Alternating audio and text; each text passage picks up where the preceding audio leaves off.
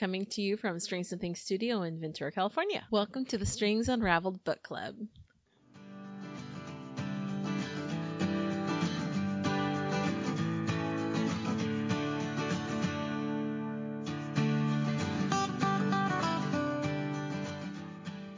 Hey, So, what did we read this month? we read a book called A Gentleman in Moscow, Moscow, Moscow. I'm not sure how to pronounce it because I'm American, and by Amor Towles, and that is his real name. I know it's his real name. I looked it up. But it was funny.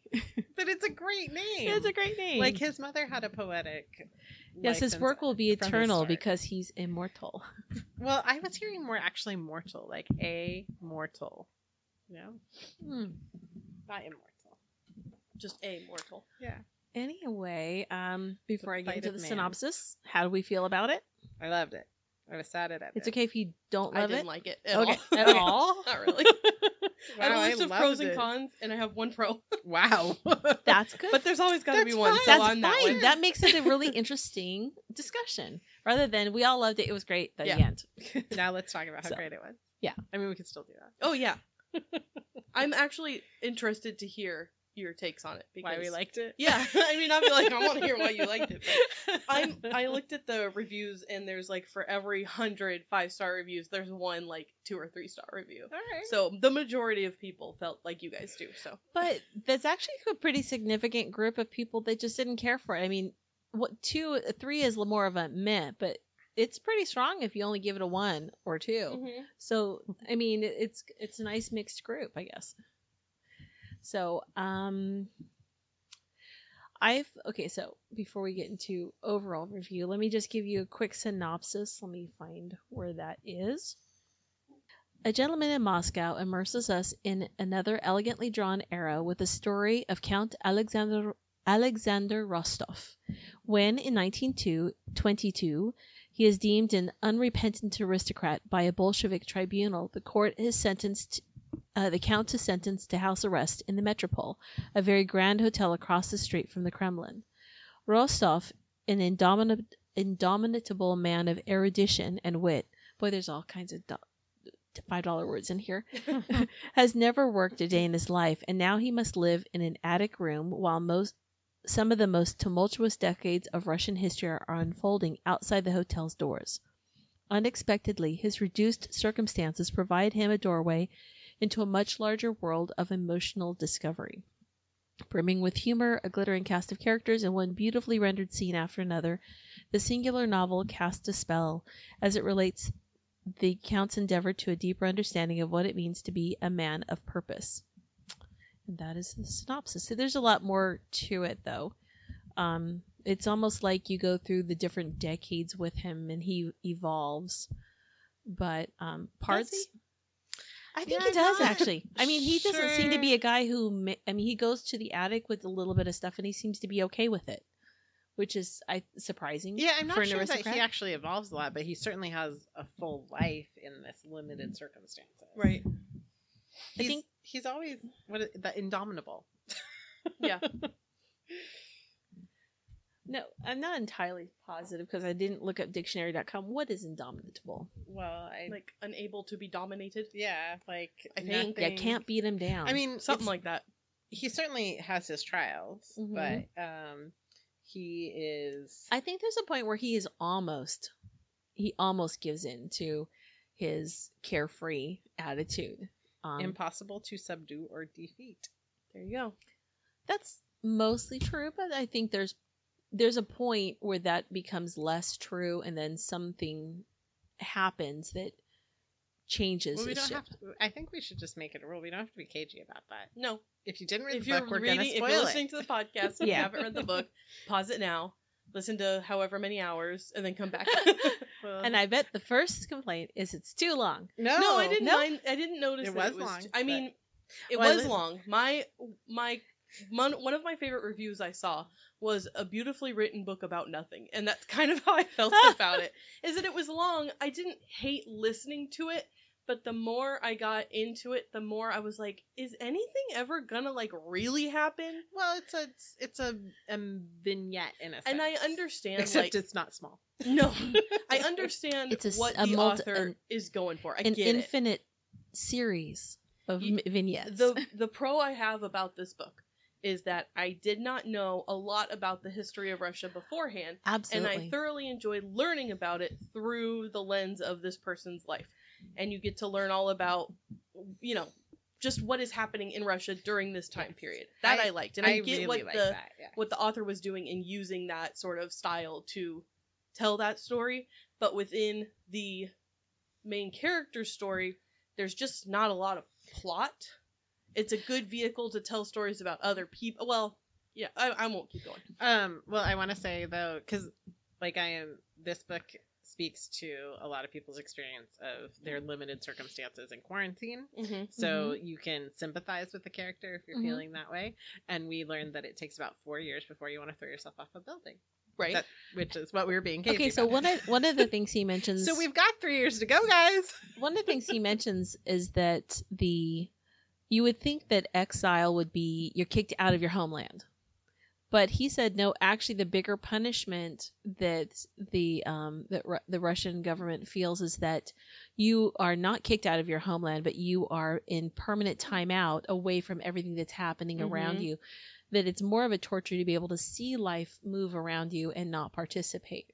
I thought that was kind of an interesting take. My my main problem with this story is the character of Alexander himself in that he's so indomitable where it's like was this not hard for him i mean it was like 4 years in he tried to jump Mhm. off a building and then he decides not to and then that's kind of the end of ever hearing about his struggle within living in the hotel for the most part He One had of the- minor annoyances, but other than Well, that, an I mean, ongoing villain who is trying to take him out. right But- What but other than that, he he doesn't mind being a waiter. He doesn't mind. He becomes a regular working person, and it doesn't seem to bother him. Well, so this review I read on Goodreads by a person named Robin. I don't I don't know who this person is. That's just their name.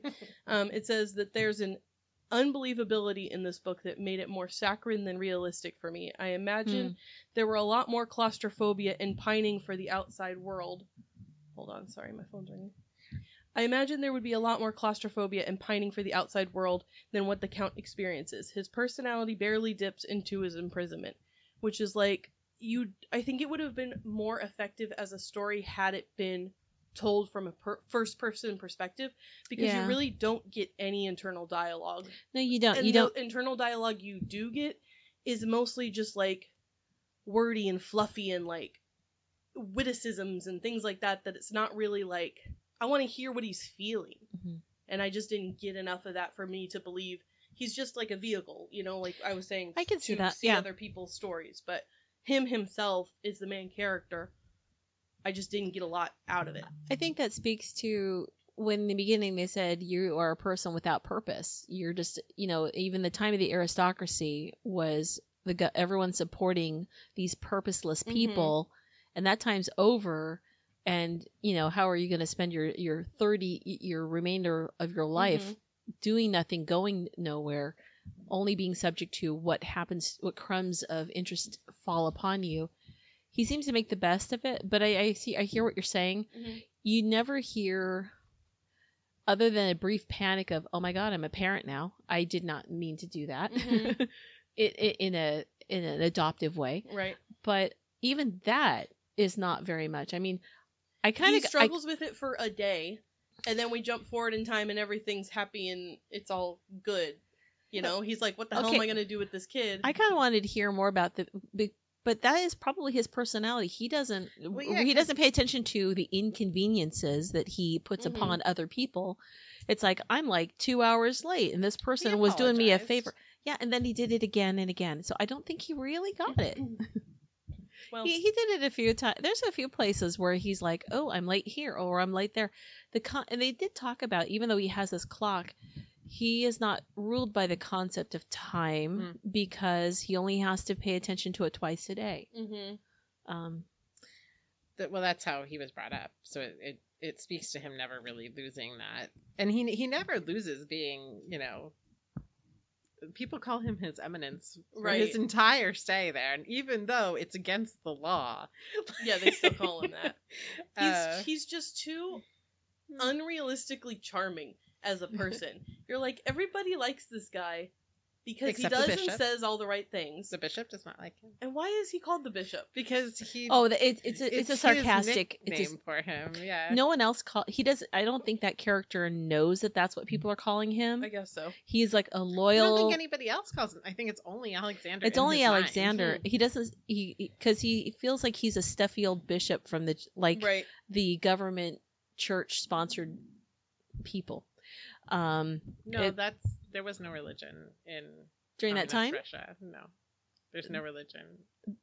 this is pre. But he comes from a time of pre-communist. Yeah, so Russia. he's just comparing him to a religious figure, like a religious stuffy figure. religious figure. Yeah. Um, I I did love the exposure to the history of Germany during this time because it's something that is like a great fog to me. Is like Oh yeah, in Russia. there was a revolution. They killed um, the czar and his Uh-huh. family, and World War II happened, and now we have the Cold War. And Yeah. that's like that's, yeah, that's, that's how, all I knew. how- that was what I knew. I'm like, I don't. Uh. um, I really enjoyed because that's something like there's this charm. There is a charm to the tales of Russian nobility. And Mhm. and they're enchanting and Mm-hmm. But they seem fairy tale like Exactly, they're very Grimm's fairy tale. Yeah. and I liked it. That's in my brain, I never really, I you know, growing up in post Cold War, Cold War era Russia, where you only know of lines and deprivation, and you ha- I had no idea how very cosmopolitan they were before the before the revolution. Oh, I've always been like Um, fascinated with stories of Catherine the Great. I didn't realize the metropole was a real place. hmm you know that it's i knew the kremlin was and i and i kind of got the idea that it was across um, here, i just want to give a brief history uh, a very quick history of the metropole itself it was opened in 1905 so keeping in mind it Kind was of new. it was kind of new when he got locked into and he had been there for years before they actually which is interesting he had been there four years before someone ratted him out and and finally said hey you're not supposed to be here I You know- don't think it was a problem that he was there. That's just where he chose He- to live. he no he was a, he was not supposed to come back to he had been in per, his mo- mother had put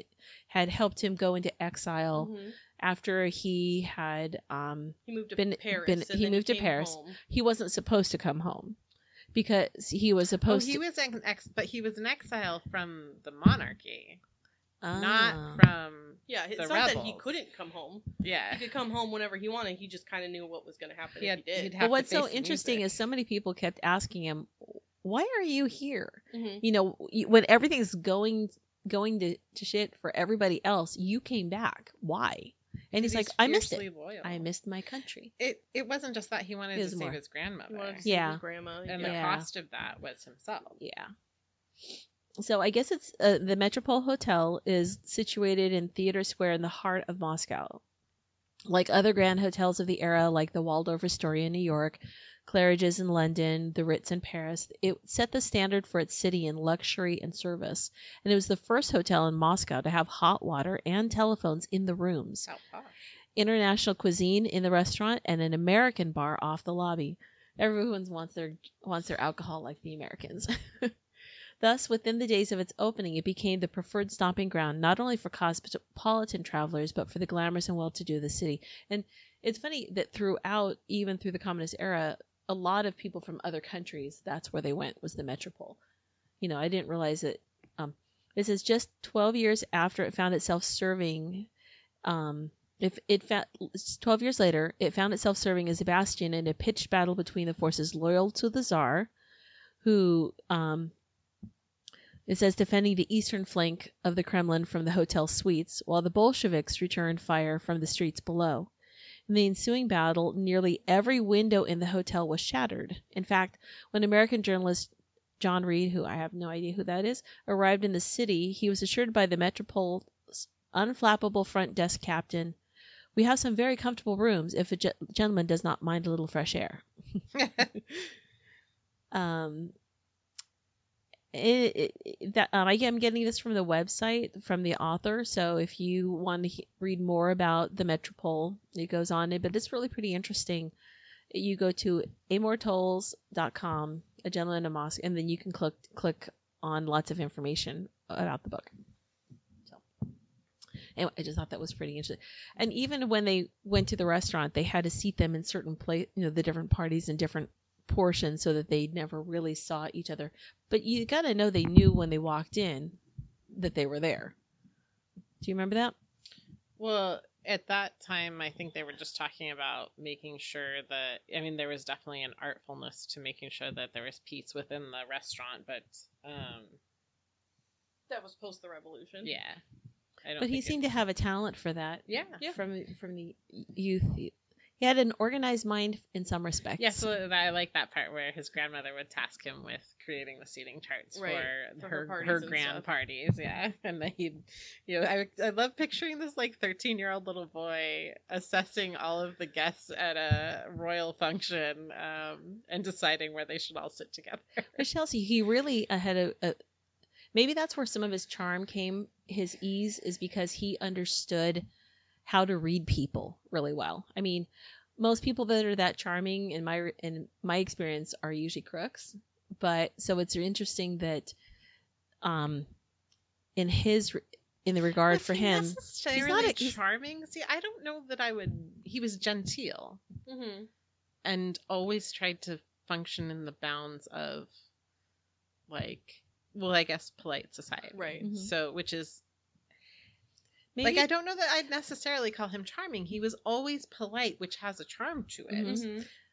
Mm-hmm. um he seemed unf- and maybe his indomitability is, what g- made people view that as charm Okay. rather than someone because they know that if they heard someone t- talk to them a certain way or whatever that they Mhm. would they would lose it and he didn't ever seem to lose it except later in the end which i totally was glad when he got the gun but yeah but even then it's like so much control because i'm like oh my god he's gonna ruin it all he's gonna kill the bishop and no he just holds them hostage till it's convenient for him Yep. and then he locks him up saying someone will find you in a couple days so measured which is so awesome Um, I I have a show that you will hate then. Okay. because you're describing like indomitable, so and maybe you found that a little annoying that he Yeah. like never, never. I kind of feel like if you made him into a character in a movie, he would be so boring. Yeah. Okay, you guys have to watch Ted Lasso. It's on Apple TV. Oh, I've seen that. i don't I- get I haven't apple watched tv it, but I have seen that it's a thing. It's so hilarious. Just do a free trial of of Apple TV and binge it for the week or have, whatever. like Jason Sudeikis in it? Yes. Okay. Who I learned the weirdest thing about. It's not weird. It's just his family. But now I'm obsessed with this idea, and all I can see now when he's on the screen, he is um, I can't Norm from Cheers. Uh huh. Um, what is George Wendt. He is George Wendt's nephew. Oh, And if fun you- fact. There's pictures of them together now that I know this, and they look exactly the same. Actually, like when you look at them together, it's like oh, same brow, same chin. It's like, oh, I didn't see that before. if Norm were just like six inches taller, they'd be exactly the same. Anyway, so Ted Lasso is like that. He is completely inflappable. Nothing but one thing. One thing gets him down. And then he's fine the next day. and I love him. So right now I must need stupid indomitable men. well, I mean, Alexander is not stupid, but no, um, but th- there is something to be said with all with all the stress going on to, that you you can count on. There's some people that unrealistically, maybe they're not facing reality, and that makes them a comfort to be around because you need someone who's who's kind of unaware of stuff. Maybe Well, it is it is announced to us at the beginning of his censure that this is how he's going to approach it. Mhm. Is you don't let your circumstances conquer you, otherwise you become a slave to them or something like that. Like I don't remember the exact quote. Yeah. and so like, that. it's it's announced to us that that's how his approach is going to be. Um, can I read? I have another um uh review snippet that I found. Okay. Then I have actually a question that touches upon something you said. Okay. but, but you go first. Um, this one says, "What irked me about this book was the Count's relentless joie de vivre in Oh, what I should have it. been testing circumstances. I found the inner the lack of inner depth a problem with all of the characters. They all needed more emotional layers. Not to say that bad stuff doesn't happen. People do disappear to Siberia, and there are some sad anecdotes from minor characters, but for the most part, the tone is lightly melancholic with a patina of faded glory and a sprinkle of gentlemanly resolve.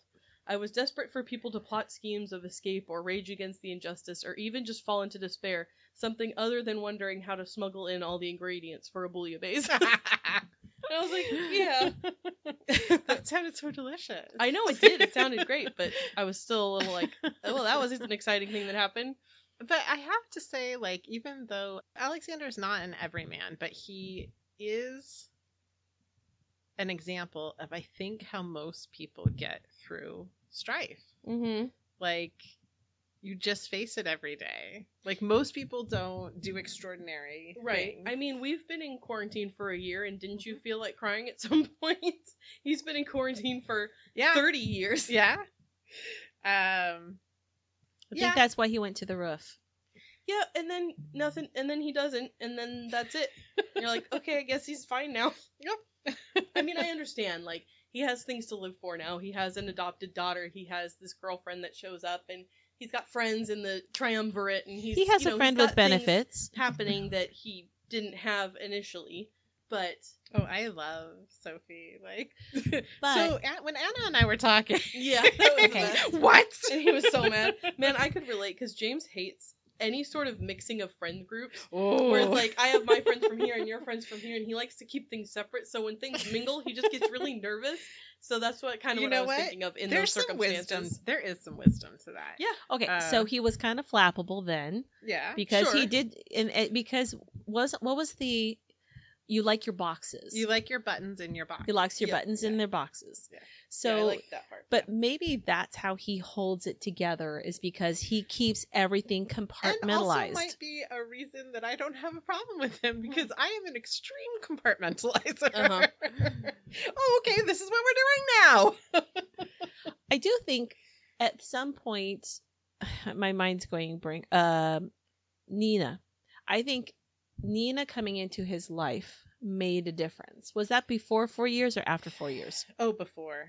Like that was very early, like the first weeks or two. Or But something. after, but it was your mustaches. yeah, yes, that's true. And you get to hear the story later on about the mustaches and Mhm. I and No, why no, that we- was It, imp- it happens. no, but yeah, but it then happens. he retells it. he retells it Oh, so yeah, you so get then, some like- background about it. Um, well, we live it with him. Yeah. Which I thought was interesting, actually, Yeah. to retell it to Sophie. Yeah, 'cause But you're like, right. We've been here. it was Yeah, nice to have the way him he- recollect it. The way he framed it though was like, if I not that he didn't say it like this, but like if his mus- mustaches didn't get cut off, that kind of saved his life because Yes. then Nina came up to him and that was why she wanted Yes. to talk to him, and then Yes. he made a friend, and yeah. you know, didn't The- anyone else feel a little uncomfortable that a man his age is going around the How hotel old with was a he strange? supposed to be at the beginning? I, couldn't hard to tell. know. Was he in his thirties? No, I don't think he was. twenties? I Late think he was pretty 20s. young. late twenties. Okay, Yeah. so he wasn't that. he was an adult, but yet I don't think it's weird. No, okay. No.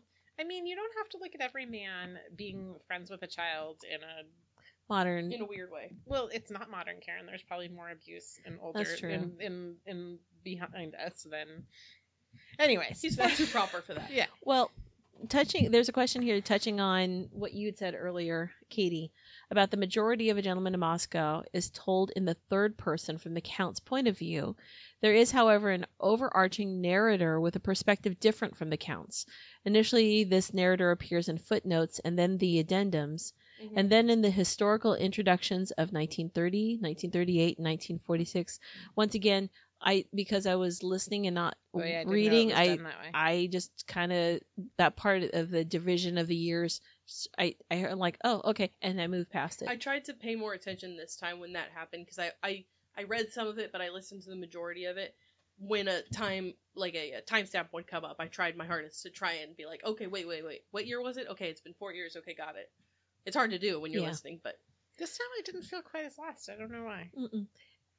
I mean, It- there's not a lot that changes within the years. He's still at the hotel, so you're e- it's pretty easy to pick up where you left off. I you don't You're like, know. oh, so he's a he little progresses. Older now, and Look, he progresses in his job, and I'm wondering who pays for this. Is the ho- is it? Oh, I think this- he was responsible for taking care of his own. But he doesn't get it. He doesn't do anything that creates money. It's just coming off of the estate. Year after year. I mean, he's rich for what a do you reason. mean? Well, he's living has in a a- hotel. Well, okay, so okay, he- and when- initially he didn't have a job, and then he be he was just someone who came and ate at the various restaurants. And, and, and talk about a routine. He had what one place for lunch, one place for dinner, different. Um, and then he becomes a waiter, and then he becomes the head. You know, Mhm. organizer. So, So- he gets some job progression. yeah, he had money. He remember they things the furniture he chose to keep. He makes them lug the big heavy desk Mhm. upstairs because its legs are full of gold coins. I didn't catch that part. and they're rare gold coins, so he has someone who fences them for him. How did I completely miss that? That I don't know. okay, that makes there sense. Was, like several mentions of it. I- and, it's at the end too when he's like getting ready to yeah, whatever he's that and he sends some of that money with Right. Sophie. Yeah, Somehow I just didn't pay attention to like, oh, he's got gold coins. Yes. Great. The desk is full of gold, which is why it was extra heavy. I just thought he he was- made those poor future friends carry the Right. whatever four flights of stairs.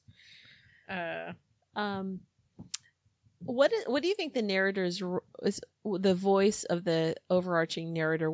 What's the role in the narrative? I guess kind of gets in the way. If if you didn't have this narrator, we might have it would be a different feel sense of a book. I guess. Yeah, I'm curious as to why it wasn't written in first perspective for the stories that were being told actively about the count and then when he's telling you this like the footnotes and the addendums it could have switched back and forth between Yeah. like a first person and a third person and i'm curious as to why he chose not to because it just seems like you would have been it would have been much more in depth emotionally if it, It- was written It would have lost that fairy tale, Grimm's tale yeah unbelievability. i mean maybe he just didn't want that i i can see that you know it's his book he can write it however he wants um, I had a reflection on something I said earlier. So you guys, um, Maurice Chev- Chevalier, mm-hmm. that actor, Mm-mm. no, famous French actor before from. It's before all of our times. Is he before my time? 1930s. Yeah, he probably definitely. died in the 60s, I think. I grew up watching old black and white movies, so I feel Yeah, like I'm an old you know soul. who he is. Yeah. Yeah. So, um, he's a very like de- he's the definition of debonair. He Watch- watch the movie Gigi. 1888 there you go. Wow. So- watch watch the movie Gigi. Probably contemporary to this character. Mhm. Oh. Je ne sais quoi. That is that is Maurice Chevalier. He is the embodiment of that idea. And my grandfather and my dad to an extent, same kind of charmers. Mm. So again, I just think Alexander. I'm very at home with Alexander's character. now behind the scenes, dad had more depth than that and more demons, but um, so maybe we're just. Missing I mean, most people do. Right, we're missing the demons. I don't know about I feel like the Count was a character that just floated along, What and if? and his direction was heavily was greatly influenced by his relationship with four women: Nina, Marina, Anna, and Sophia. So let's talk for a, for a moment about the nature of his relationship with each of the women, and how they might differ from his relationship with the members of the triumvirate, Audrey and Emile. Andre. Um, I thought it was Andre. Oh yeah, I said it wrong. They- um, Clearly, they wrote it right. I have one comment before we get into Yes, that. absolutely. What if back to the narrator? Because maybe could you imagine that maybe this is free Alexander telling this story back? Okay. Like, what if that? Oh, maybe he didn't. He might have told. Just- this is him Just recalling his an story, imagining of like who is our narrator? Mhm. Why does he know all these details? and that would be why a lot of things are flowered and Yeah. the language if is flowered and painted a little history, better. like- Right. it's just a thought. Just, Yeah. just a thought experiment. Okay, so the girls and his dudes. So Nina first, and The order we meet them, kind of. yeah, yeah, Nina, Marina. I I have I love Marina, but we'll get to her. That, that's But- one of my favorite moments in the book. Actually, is him and and Marina when Yeah. he is When he learns goes- to sew. Yes, Mhm. I I love every time we get to a book and they like bring up and honor needlework. I'm just so happy. It happens. They in mentioned almost like a bunch book. of different kinds of hand stitches that he learned, and he learned to do this and sew on a button, and and then he respected the art of it and told her like you know I I did appreciate. I mean, how could we I not love that. appreciate that? Yeah. so I love um, like Marina is the sister. You know, And she's also mother to sister yeah like she represents like kind of each of those women could represent like different sides of femininity. Mhm. Um, so she's the mother, the nurturer, the sister. But she's also the strong, independent businesswoman. You don't really Well, hear about her her, with her family. Her character, you know, I think about women and although women in Russia had more opportunities at that time period than women in America. That was a really interesting insight that that Mhm. book showed me. Uh-huh. Is like that that the political changes in Russia bringing women up to equality. Like Mhm. I that never was part really of the reser- understood that was part of the revolution is that all are citizens, Yeah. regardless of It was gender, pretty ahead of its time. um, and that all are, have a chance to behind the be time. equal. They're they're you know. Yeah, no, that was I that never was really- interesting. Really saw like understood that or or saw that Because for the majority of history, uh, you know, all or citizens or whatever didn't always include women. Mhm. You know, Yep. equal rights for everybody except A, B, and C. But maybe you know? that's the difference between like Western European versus Eastern European. I mean, I know Yeah, Russia don't is mostly East, but parts of it are West. But um, So Nina was the little girl, Yeah. and what Mhm. was her father? What did he do? He was like an expert on he was some kind of farming expert like because i remember she says something about how he knows everything about tractors or Oh, yeah, right. yeah. But she, but clearly she's a handful, and her parents are never around, so she's being raised. I don't, I forget who her guardian is because she has a yeah she has a um oh, uh, she's pretty much given a free or reign. Right. She doesn't really go to school. She until later. I guess we when we meet her, she's not yet she's school not in age. school no she's nine years old Oh. um but they chose not to put her in because they weren't sure where they were going to settle Like if they were going to be, get sent there Oh, for a long time. got and it. then she decide. Then they figure out that she's going to be living there for a while, and then she starts going to school. Yeah. Um She she falls into into one of my least favorite literary tropes, which is overly precocious child. That And was I- my childhood. I totally identified with her. I mean, I I I, annoyed think people, it's though. realistic in Yeah. a sense, but her character is sort of just I don't know. It was interesting because she's really cute and precocious as a child, and pretty no nonsense in that she will tell you exactly what she thinks, right? mm-hmm. and then she grows up and she changes from being cute and precocious into just sort of like cold and single-minded. And the way she like spoke to her child and seemed like she raised her child was just i mean I'm, that might just be a, a product of the time and where they lived. I think it's a product of her um, being such so strongly passionate about about the about the party. Mhm. i think she's And- our symbol of this new time like she, Yeah. in her youth believes in she's the- like you know breaking barriers and and excited and full of energy Mhm. and then in her you know as she enters adulthood she she's a true believer Yeah. until she's not So what's interesting about that though is that compare that to her connection with Anna. Anna was an actress who, like, um, Nina has like no connection to anna no, I thought she did. It, it or she was Anna was around. I was thinking about when Anna was first an actress of the silent film era. That i don't she think that those two characters ever i don't think they no, I'm just talking about not necessarily personally, but they would have been aware of each other. She was a very famous silent film star, but then she had to reinvent herself and become the poster child of of the party in propaganda films. So even if they didn't connect in the hotel, They because she was- similar evolution they would have had a similar evolution. And I wonder if part of Nina's strong belief in the party might have been influenced by the propaganda films that she was. You don't think so? No, because um, Nina is still like a young. I'm sorry. Um, Anna is still an ingenue when we meet her.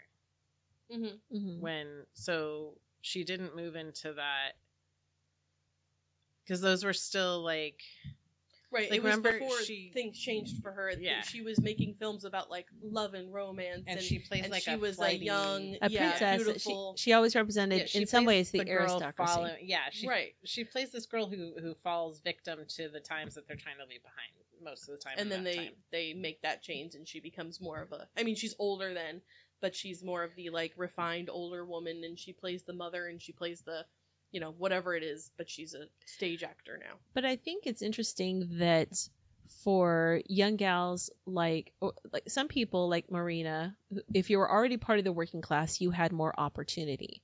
But if you were someone who people looked at as representing the aristocracy, like I think Anna, uh, you know, sort like she, she was, it was that classic, you know, fall, princess falls in love with common person, common person falls in love with, with you know, the prince fall. She either she's one or the other, but she's never quite part of the people until she has to reinvent herself. Mhm. Um, I yeah, they where I'm have a similar arc. Like I would, I would, I can see what you're saying there. They don't intersect, I don't think, but they have a similar arc of this time they're all living in and these changes they're all going through, molding them. Like I see, I see Mhm. that. Yeah. But I thought there was at some point where Anna was talking to Sophia about how she knew her mother or knew of her, but later. Mm, That I don't know. Okay. I don't. I don't think so. I, I think it was only Alexander who refer- references Nina. Maybe Marina. Yeah, Marina knew. I think Maybe. Marina did. yeah. Yeah, it's interesting. It makes sense because Marina would have been one of them, would have known, um, being the person who was fixing the dresses or tailoring, being being par- part of the working class of the Mhm. hotel. She would have had connection, all kinds of connections and knowledge. But anyhow, um, we talked about him about the count with Marina and his uh his buddy Anna. Mhm. They had an interesting relationship, I thought, he and Anna. They were not really a couple, but they kind of were, but kind of a. I mean, they were. They weren't at the beginning, Yeah, they were one night stand at the beginning. and then they invol- evolved into a a more serious relationship because she does live at the hotel in the later part of her life, or at least she lives in the city. I think I don't know. Um, She, she stays does- there more regularly. she's around Mhm. more often than she used to be because she was out, you know, making movies or whatever. And now she's back, and sh they, I think they just spend a lot more time together. But they do have, I think, a like a I don't know if they ever defined it, but a pretty serious relationship at the end of the at the Mhm. novel. hmm And yet he is able to walk away from her. No. no. Okay, can we talk about the ending of the book? Yeah, we Yes. jump. he meets her Does in he? the little hamlet. The wayfish, uh, or whatever. How did I? The way that they describe her every time is Mhm. the way they introduce the woman that he is meeting. They are together. Oh. Okay, here's so here's one of my other problems with this book. you spend 400 pages and I don't know how many hours telling me the story. Seventeen. 17 hours. Actually, Telling me the story. 18. And then you get to the end, and Alexander's making plans. You don't really know what they are. You hear about his sort of ruse and the the planting of the clues to throw off the scent of his actual trail and where he's going, but you're not going to tell me what actually happens at the end of the damn book. And that's something that bothers me a lot is like I want you to tell me a story from start to finish. I don't like when books are left up to my imagination. Like I want someone to tell me this happened the end and then I could be like great i feel a sense of completion and satisfaction but when they don't do that i'm like i, I want to know exactly what happened and you hear what happens with sophia, Sophia goes to America. yeah and that's great i liked that and but i'm like well where's the count i Well, I don't know if he stays in Russia, but he he reunites with Anna. I would assume- No, I, he pres- I does. presumed he was on his. I presumed he was on his way to Paris. He was going I to get out. And presumed he was, he was going going to to go. live in Russia because he loved it so much his Oh. whole life that he was just going to Yeah, go That's he live true. Went in to Russia. He the went- village he that he loved that grew all Right. the different kinds of apples. I just presumed that he was doing that on his way out. I don't know. That's a That's my possibility. problem. That's a possibility. I want to know. But do you think I? Do you, you think Sophia lives in Paris or she lives in America? No, she lives in America. She Yeah. lives in America. She doesn't go to the American embassy for nothing. Right. No, so but why I would he be figured going he- to Paris to go to the American embassy? to, I to- don't know. to hook up with Anna. You Who don't had know the if book. Who had the book? what book. His mission was to get the book out of Russia. He to get his friend's oh, his book. friend's book. Yeah. Right. And I lost track of who had the book. I feel like Sophia had it. I think Sophia had it, Sophia and Sophia gave it to the American embassy. Well, so he he talks about taking The the, American book ambassador of person. essays, and. Yeah. when the stolen razor and slicing all the pages out so he could hide something in it. And I thought he was hiding the book, but when his American friend opens the book of essays, it's Mhm. full of gold. But I thought there was little scrolls of it hidden in the clothes. There was scrolls of something hidden What in clothing? the backpack. Hidden in the backpack. That's it. Because she leaves all her clothing, remember? That's right. Except for the except for the Not the necklace. necklace. That That, beautiful blue dress, which I thought was interesting because didn't Marina make a beautiful blue dress for somebody else earlier in the book? Remember them talking about a blue dress. Well, anyway, I don't know. just one of the minor little things. Doesn't ring a bell for me. Um, okay, so we're gonna we're kind of back and forth on this because we, But we're we not just that's fine. And analyzing everyone. I mean, obviously, No. Sophia is his like the best thing ever to happen to him, and she I love that she is so completely different, She is and not he- precocious. She No. is a chill, quiet, contemplative child. she wants to know. I never why. know what to do with those children Mm-hmm. because that is not me. she just it i loved her because i like she wants to know and tell me more and tell me more i Mhm. want knowledge that's uh, really i'm I happy to just game. Yeah. I love Zoot. I think that's so cute. Oh, yeah, Zoot.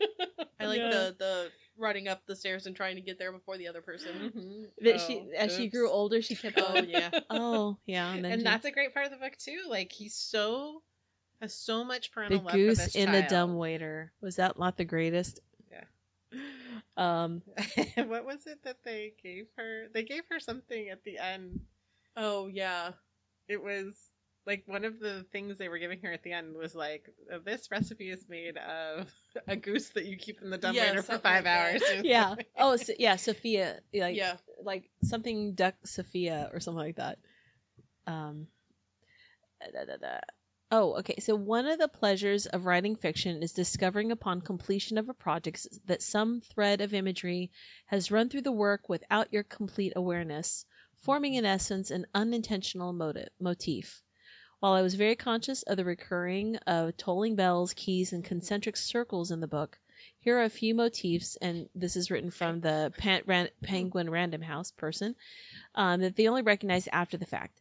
Packages wrapped in brown paper, such as the Maltese Falcon, Mishka's Book of Quotations, and the Russian nesting dolls discovered in the Italian's closet, and the Count's copy of Mon- uh, Montaigne, ca- copy of Montaigne in Paris the likeliness of stars, such as the freckles on Anna's back and the beacon at the top of the Shuk- Shukhov radio tower. Sailors, often in peril, such as Robinson Crusoe, Odysseus, Admiral Makaro- Makarov. I, I would just want to say that. I just want to say Macaroon because I love those. Um, and Arion in the myth of the Del- Delphinus. Okay, this is the next question, and I don't know how to answer because I already lost myself. what role do any of these motifs play in the thematic composition of the book? And if you see me in an airport, can you explain them to me?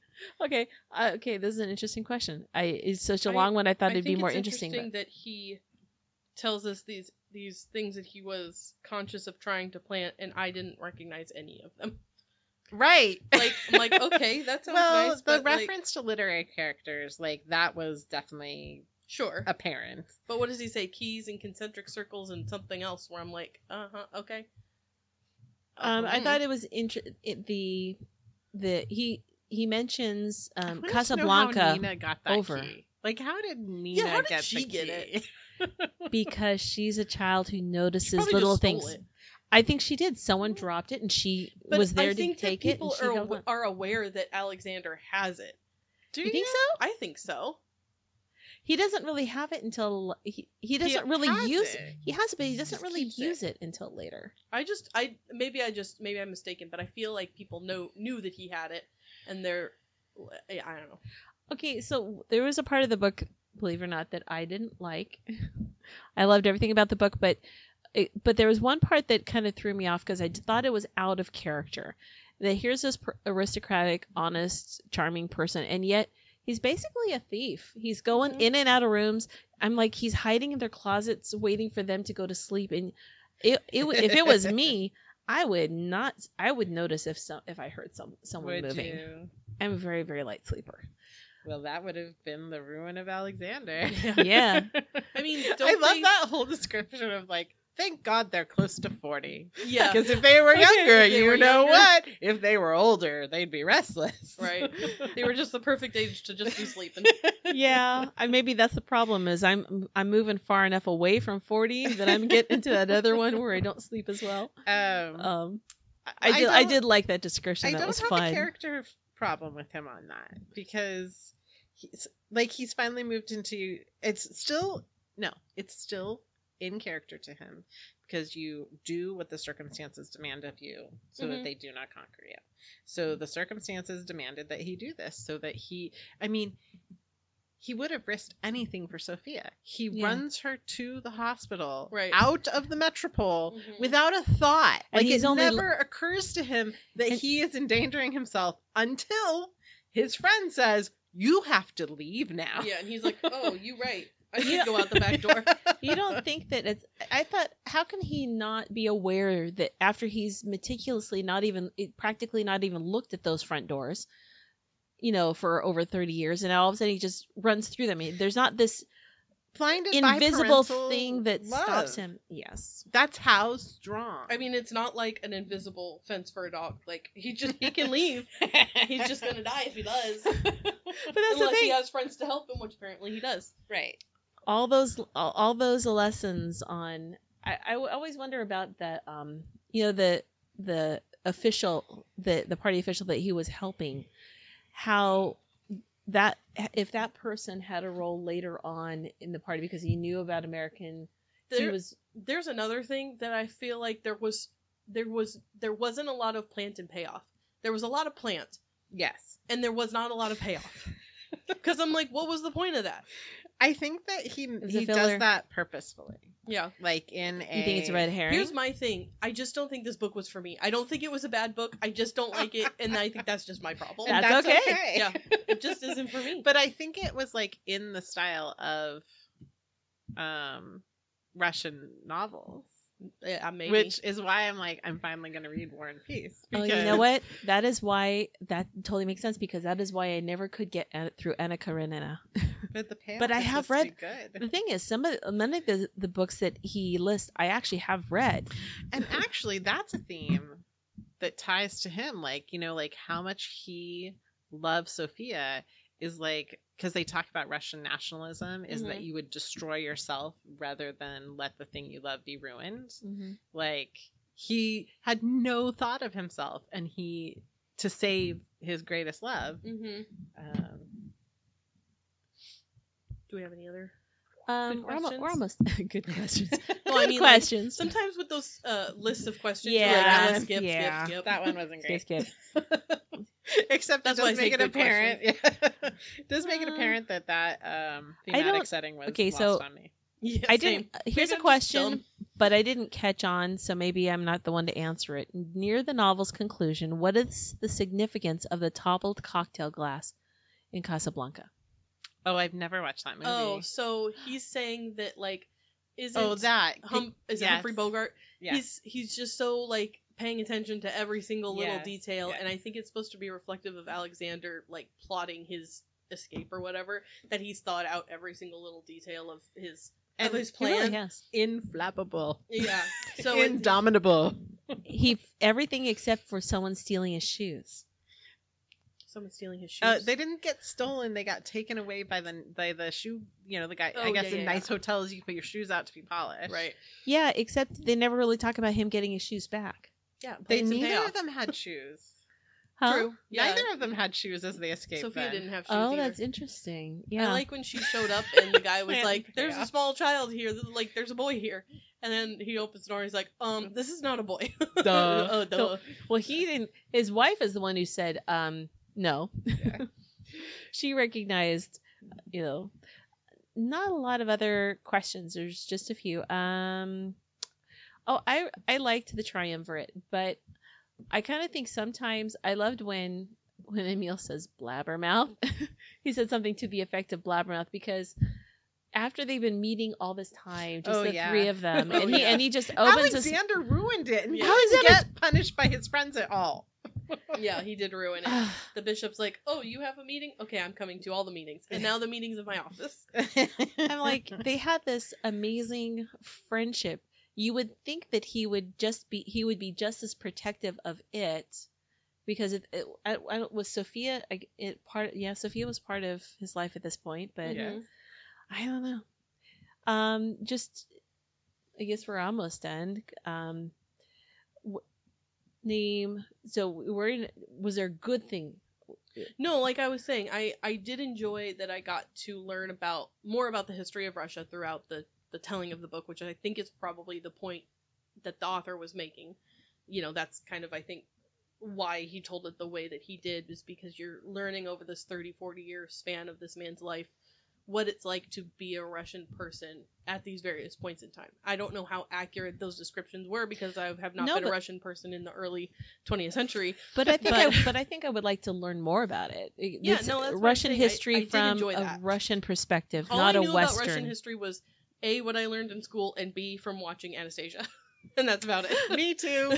Never saw Anastasia. Oh my god, cute. it's my first like crush on a on a animated character. He is was- very cute. What's his name? I don't, remember. Anyway. You're um, talking about the bat, right? No, I'm just kidding. you know me too well. so that is what I liked about the book. um, Cool. Some of the Yeah. characters were likable. I liked. Oh, what part was it? There was some part that I thought, oh, I really liked that. Now it just it flew out of my brain. So keep talking, and maybe I'll think about it. um, yeah, I liked the historical lens very much. Um, I think I would be interested in reading another book. I thought about reading Rules of Civility by the same author. uh Um, I I did like the writing style.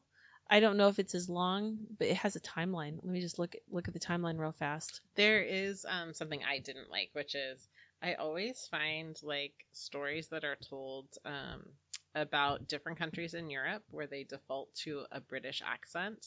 Yeah, yeah, really that was annoying. Why yeah. did he have a British accent? Because he did Like- an American accent for the American person, but Right. why didn't he have a Russian accent? I enjoyed Yeah. the reader like that. It, it he But completely all- Okay, complimented but all the, the, Russian but- all the Russians had British accents. That was well, kind of because the reader has a British accent. Does And he, he, Because at the end he's like, "I hope you enjoyed this book. I'm blah blah blah," and I didn't hear the Oh. accent when he said that. huh? I could be wrong, but I feel like he kind of dropped it at the end. Like I feel was- like He did other voices, more. But it Yeah. irritates me so much. Yeah, Yeah. it's Just- just generic. it like takes accent. me out. Yes. yeah. I thought that from the beginning. I like, agree why that- that, don't like- we have Russian accents? But I just had to be like, okay, well, that's the way it is. The most disturbing one is a David Tennant movie where it's, which is a, a very good historical, like an interesting historical movie about um, the Germans moving into an Eastern European country. I'll have to look it up. And he's like a, a duke or a count, and he's like trying to to help people escape. Mm, And he has a Scottish accent, okay. and he's letting it bloom in this role. I'm okay with that. I know, but it's weird. Yeah, no, it is weird. like it takes you out of the place. That's funny. That is one of the that most is something that bothers me. don't rattling yeah, yeah. experiences. After a while, I it, I never stopped really noticing it. It Yeah, You know, like once down I am like, okay, this is how it that is. voice for everybody's character, that would have been fine. But then when the American shows up and, And has he's an doing- American accent, He does two American and accents. they're both bad. I'm like, why is this? Why? Why? If you had just used a British accent across the board, I would have been like, the narrator's British and he doesn't care, and that's fine. That's fine. But then when he started doing voices, I'm like, why aren't you doing a Russian accent for his voice? Yes. yeah I that don't was that that was out of place. And you know, on that same bent, like female narrators will change their voices to speak for women. Mhm. He didn't do that No. either. No, No. I mean, they'll change their voices to speak as, when they're speaking in the mask. And a lot of narrators will change their voice a little bit when they are being a, a, a female if they are not. You know who I don't I don't like Jim Dale doing young girls. It's a because little I hate his voice for Hermione and I hated yeah, his voice she's real annoying. for um Poppet in the previous one. Like, oh, it's Hermione's back. Yeah. Anyways, anywho, Um, one. I have one other note. Uh, one thing that I had a problem with is also it was nearly impossible for me to keep some characters straight, which the act the author does say. I love that. You're gonna get confused with people's Yes. names, and that's my fault because I'm not Russian. I'm like, who are we talking about now? like it was. I It, liked when he gave people nicknames. Then I knew what we Yeah. were Yeah. talking about. I finally figured out who Emil was, but the but I often got confused with the person who was like head waiter versus the person who was at the front desk. And the guy who was the the the, The piano bartender? teacher guy. Oh, Oh yeah, He had some very Russian name. I'm like, who are we talking about? Like, it could have been anybody in the book. I'm well, like, yeah, I don't know because who that he started talking more about the piano p- person guy at the same time that Mishka became more in the story, and it's like so. I actually My had to look up the cast of characters when so I could. grabbed the guy. No, I Oh. like that though. I did like that, but um, no, my favorite about the the names is when he talks about the the prince or the other royalty uh-huh. that he runs into, Mhm. which is when the author goes on that um, Right. sideline of like, oh, Russian authors only know thirty first names, so Yep. good luck. Um, his last name of that character, I can't remember the first name, was Petrov. Mm-hmm. and they like talk about him how he has this kind of beguiling smile or unassuming smile or something and um there's a doctor in town whose last name is Petrov and she's kind of no nonsense Oh, here. yeah Oh, in okay. ventura and so i had to interact with her office while i was listening to that part of the Oh, book I would be mhm. like so i heard about your russian relative Oh, that's funny. but i didn't There's something I Um, was gonna say. Um, I have to come back to it. There was some things that he kept completely straight and clear, but like you said, the names were not as mm. detailed. Oh, Victor Stepanovich was the conductor of the orchestra, which I'm like, that's the most Russian name I've ever heard. yes i love it And so, and Oh, no. Konstantin Konstantinovich, that's wait isn't that the guy who fenced the he's the guy who keeps his finances up to date and delivers Yes. necessary items to him. Yes, But that's the- well, I guess he's Greek, but Konstantin Konstantinovich, I'm like, okay, there's two Victors. Maybe he's a Greek It's just Orthodox. so confusing. What a they call a Joseph white and a Russian. Joseph. Um, and then Helena. It's interesting. Every now and then you got a little glimpse of his connection with his sister. It it took me a moment when he was there's one passage where he's, he's oh he's just about to leave and or something he's or something where he's sitting under the eye of his sister and like wait a minute what? Oh the picture of the his sister. painting. Yeah. the painting that's right. All the stuff that he was able to lug up um so it is helpful to have a synopsis. There is a at litcharts.com they have a, a plot they have a cast of characters and they describe the characters a lot better Mm-hmm. um, like the hussar officer, a young man, and a rival of the count, whom he encounters at a birthday party for a princess. Due to a series of small incidents, the princess having favored the count over the officer. That was a fun s- little Oh, side when he story. killed the guy. Yeah, yeah, there was that. Yeah, but then what he did to his sister was worse. What the officer yeah, what a, did. what an a-hole. Oh yeah, uh, I'm like, yeah. I mean, I didn't. I'm not saying I didn't support his decision to kill the guy, but oh He no, I didn't know what it was. kill There was something He that I, just shot I him. I, maybe he just intended. to. He intended to. It, he says, and I'm the reason he died. But it was Yeah. like this long thing where he The ends up in a out. bad place, Right, And but he, did shoot him. Yes, he did shoot him. I want to learn but some of the wound did not recipes. kill him. I think I'd like. I think they should have a cookbook. Make us of the- bouillabaisse, Karen. Bouillabaisse. I always think, okay, when I think of that, I always think of like Gilligan's Island, where Thurston Howell third, we shall have bouillabaisse, my boy. Okay. What is that? Oh, fish stew. Fancy fish stew. It was one of the themes of this book is you can tell it was written by a foodie, and I'm like, I just am not that fancy, and I don't care. Ah, Hey, Oh, the part I liked. I made a guest streak this week. I'm very proud of myself. Yeah, see, this was probably a great book for you because you're like, wow, look at all these things about food that I want to learn. I'm like, I don't care. Like, oh, I the love part the with stuff the- about the wine. that was what I was saying. I'm like, that was a fascinating insight into the way that these people think. It's like you get red, you get white, Yep. and it's like that's all you get. And not I until told it James that, who is a somebody. foodie, and he was like offended, like, oh my god, that's horrible. He was like, count, like, well, how do you know what it is? I'm like, you don't. That's the whole point. Yeah, if you're in, well, yeah. So you told him they took all the labels off, Yeah. and they just judge by You get color. red, you get white, maybe pink. I was so I'm more of a pink wine myself. to look at travel guides with the intention of going Of somewhere. actually going somewhere. Wouldn't that be nice? Yo. Well, is there Well, anything else? I think that was it. Other than like be- before you read it, it does help to have a cast of characters, a synopsis of just who the characters are to help keep them straight. Um, there was someone else that I'm just uh re- and uh yeah, there's I would I would have liked to know more about the handyman that basically who happened to save his life. There's another thing. It's like what that guy. Okay, gone. What happened to the bees? I don't know. We're done with that. We're story. done with that Let's move story. on. Moving on. Anyway, It's like ten years Have from now. Have you guys ever had honey where you can like really taste a different? I have. I taste, have. I've done a Yeah. honey tasting, but where like you tried all the different kinds. Yeah. I couldn't taste one and be Oh. like avocado or a wildflower, but you can tell the difference between them. I know. Okay, and avocado honey is not as great as it sounds. No, it's not. No. It's not great. I I thought the little bit of historical insight into the rise of Khrushchev was interesting. yeah, that was. I thought okay, that was worth a ticket to America. yeah. I was like, wow, okay, and because I only know like old Khrushchev. I don't. I didn't know he was the mayor of Moscow. yeah, I didn't either. So, um, and of course they talked about Stalin. So it just makes me want to learn Oh. more. Also, the foreboding of starting the nuclear plants. Oh right. Yeah. Like look, let's see if these Oh, nuclear that's power neat. plants work. and then all the lights go out, then they come back on, and nothing explodes. But you're like, all right. Yet. And I always wonder at at some point in the story, when did um so this would be the beginning of when Chernobyl started. This was not Chernobyl, but No. yeah. It was. I okay, yeah. I did not know that they were the first hmm people in the world to have a nuclear power plant. If you guys want some interesting alternative history, again, because Apple TV was one of Dante's Christmas things that he spent his Christmas money on, hmm um, because he wanted to watch this new like fake documents or docu series of um what would have happened if Russia got to the moon first, Oh. And everything's a they lot were more almost there. They were almost there. Oh yeah, it was Yeah. like neck and neck. Hmm. Um, I can't remember what it's called. It's like from here to Earth or something like that. Fascinating.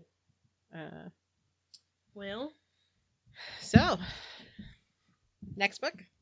yes. Yep. So I am not drawing. I just picked a book because I was looking at a list of new books that came out, and this one wa- is new for January of this year, so it's brand new. Um, it is an audiobook. It's only eight hours and thirty-eight minutes long. Well, what a because we always want to pair some our, our Yeah, it's called Outlawed by Anna North.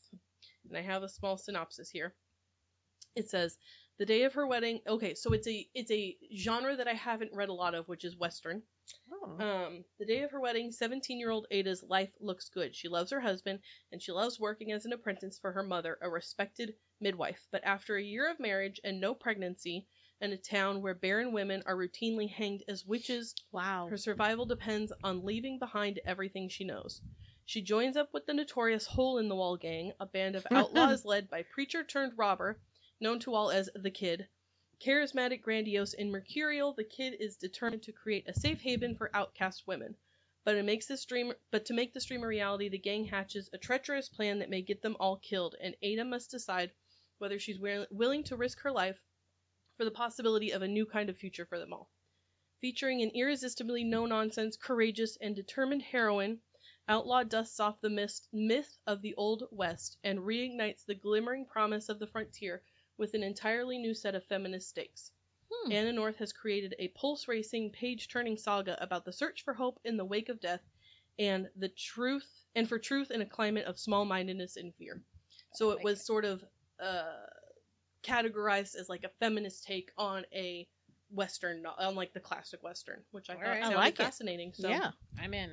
It also has a really great cover. It does. I like it. so Outlawed by Anna North, and it's a it is available as an audiobook on Audible. It's also a Kindle for only nine dollars and ten cents. Yeah, I think it's on all like most of the platforms. So, um, yeah, that's my choice. So All right, I Cool. look forward to it. yeah, me too. I haven't started yet, so I'm looking forward to it. Anybody read anything good since we last? I haven't read anything. I started a really good book called Black, White, and the Grey, and it's it's actually a true it's it's a true narrative. It's nonfiction, um, but it's the story of this um, a black woman who's a chef and her business partner, and they how they start this. They they start a restaurant in Savannah that from a building that was an old um, really dilapidated Greyhound bus station. That's why it's called the Grey. It used to be. Um, and some of the conversations, some of it's about race, but a lot of it's too about like, wow, okay, just their personal experiences and ho- you know, it's it's really interesting because it's sometimes you hear his voice, sometimes you hear her voice, sometimes each are te- telling the other person's story, sometimes they're telling their own Hmm. story, um, and just the prologue alone, where her voice is first, and it's I think it's re- read by the on the audiobook, it's read by the the actual um, authors, so Oh, I like that. That's cool. it's really really good. So I highly highly recommend it. It's um I picked it I picked it up and I'm like a third through already. It, and Wow. it's from two days ago. Nice. It's cool. Uh, so outlawed. I'm I'm reading The Stand, which is a great compliment to a book about having forced quarantine of uh, a gentleman in Moscow read about the pandemic and all the um, social um, implications of a pandemic sweeping the nation. It's great. Nice. okay, well, we'll see you in a month for Outlawed, and we hope you guys have a great month and listen to our regular podcast. It comes out the beginning of the month. This one comes out middle of the month. So if you miss this in the meantime, um, February, I don't know what day, the beginning of February, a new episode of our regular podcast will be out. Um, if you have anything you want to say, if you have any insights that we didn't touch on that you're interested in uh, sharing with us, please do. You can email us at stringsandthingsinfo at gmail.com or we're on Facebook or Instagram or wherever you can find us. Um, our website, stringsandthingstudio.com. You can send us a message there. And I think that's it. Okay, Good time. Thanks for listening. bye. Bye.